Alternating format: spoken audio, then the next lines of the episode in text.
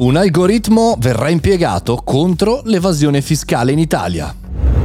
Buongiorno e bentornati al Caffettino Podcast, sono Mario Moroni e qui oggi davanti alla macchinetta del caffè virtuale come ogni giorno da più di mille puntate parliamo di tecnologia social e di innovazione in generale. Oggi parliamo di fisco e di quello che sta per cambiare in Italia.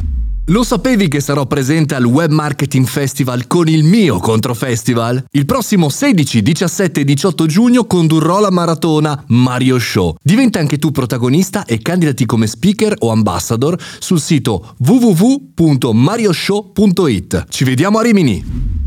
Grazie a un post di Luca Lamesa sono entrato in contatto con uno studio di CGIA eh, che parla di 162 banche dati che eh, chi combatte l'evasione fiscale utilizza o dovrebbe utilizzare perché non riesce a utilizzarle a pieno proprio per la quantità, la mole di dati. Sapete bene il problema in Italia qual è? 105 miliardi di euro eh, l'anno eh, che sono rubati a noi cittadini dall'evasione fiscale e per quindi a questo punto punto si arriva ad utilizzare finalmente un algoritmo.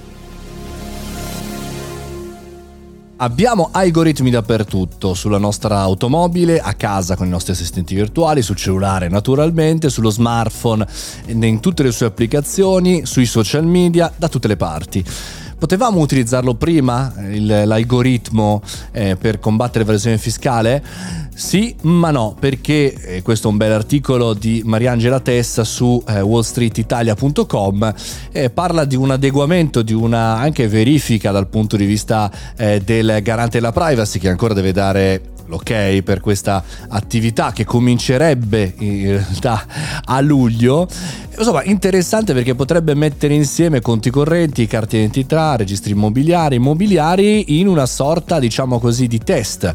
Per cui le persone verranno divise in due liste di contribuenti, una eh, che ha rischio di evasione fiscale più alto e invece una seconda di contribuenti che presentano alcuni rischi eh, fiscali. E in entrambi i casi non verrà utilizzato il proprio nome ma uno pseudonimo. Dopodiché, una volta arriverà l'accertamento, quello vero e proprio, la letterina, eh, e poi chiaramente lì si utilizzeranno i dati reali del contribuente.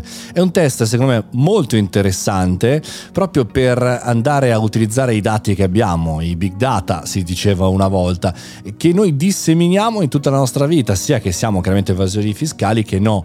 Eh, in questo, secondo me, c'è anche un po' da fare chiarezza. Non vengono utilizzati dei dati nascosti o dei dati privati, ma i dati che che noi lasciamo, per esempio paghiamo al ristorante, eh, acquistiamo questo, facciamo quell'altro, che non vengono rendicontati, questo algoritmo li mette insieme e ti dice ma come fai?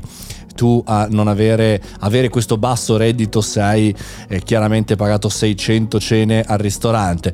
Come funziona? E quindi chiaramente questo potrebbe funzionare. Staremo a vedere, staremo a capire, anche perché i primi test chiaramente potrebbero essere anche dei falsi positivi.